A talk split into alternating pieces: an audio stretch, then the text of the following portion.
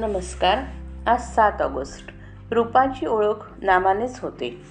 नुसत्या शास्त्र पठणामुळे होणाऱ्या ज्ञानापेक्षा भक्ती ही निश्चित श्रेष्ठ आहे.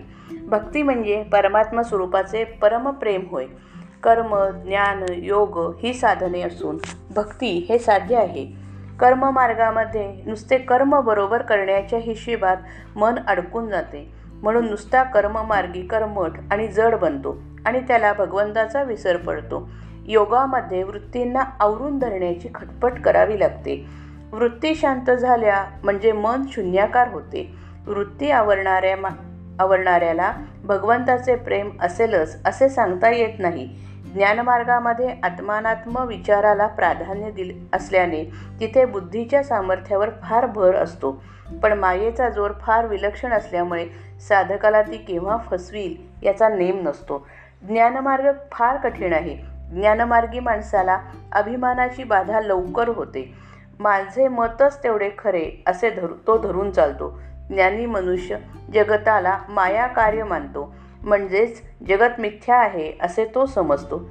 परमात्मा जर सर्वव्यापी आहे तर हे जगत त्याच्यामध्येच असले पाहिजे. म्हणून भक्त या सृष्टीला मिथ्या न मानता भगवंताची लीला समजतो. त्याला या सृष्टीमध्ये सर्व ठिकाणी भगवंताचा महिमा त्याचे विभूतिमत्व आणि त्याचा आनंद भरलेला दिसून येतो. सृष्टीमधले सौंदर्य माधुर्य मनोहर भाव पावित्र्य आणि प्रेम पाहून जीव मोहित होतो. पण सृष्टीमधल्या विभूती रूपांची उपासना करून जीवाची तृप्ती होत नाही कारण विभूती हे साक्षात भाव नाहीत. म्हणून भगवंताच्या साक्षात गुणांची आणि भावांची जरुरी लागते. त्यांच्या प्राप्तीने जीवाची तृप्ती होते. मात्र सौंदर्याने आणि माधुर्याने भरलेले हे भगवंताचंच रूप आहे. हे समजायला त्याला भगवंताचे नाम देणे जरूर आहे. कारण त्या रूपाला भगवंतांचे नाम दिले नसेल तर ते रूप मायावी राक्षसाचे देखील ठरेल. कुंभाराने एकाच मातीपासून अनेक प्रकारची भांडी तयार केली. प्रत्येक भांड्यात मातीशिवाय दुसरे काहीच नाही तरी प्रत्येक भांड्याचे नाव निराळे. तुकाराम बुवा एवढे मोठे संत बनले पण भगवंत सर्व ठिकाणी व्यापून आहे म्हणून ते विठोबाला राम म्हणाले नाहीत किंवा दत्ताला महादेव म्हणाले नाहीत. जगत हे भगवंतापासून भिन्न नाही.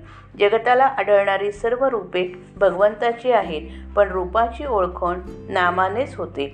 प्रत्यक्ष आकाराला आलेली अनेक रूपे नाहीशी झाली तरी त्यांचे नाव टिकून राहते. म्हणजे नाम हे देशकालाच्या मर्यादेच्या पलीकडे असते.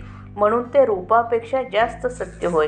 आणि जे सत्य आहे ते ते श्रेष्ठ असेल असलेच पाहिजे. सत्य वस्तू ओळखणे हाच परमार्थ होय. भगवंताची रूपे जेथून येतात तेथे नामाचे वास्तव्य आहे. श्रीराम जय राम जय जय राम.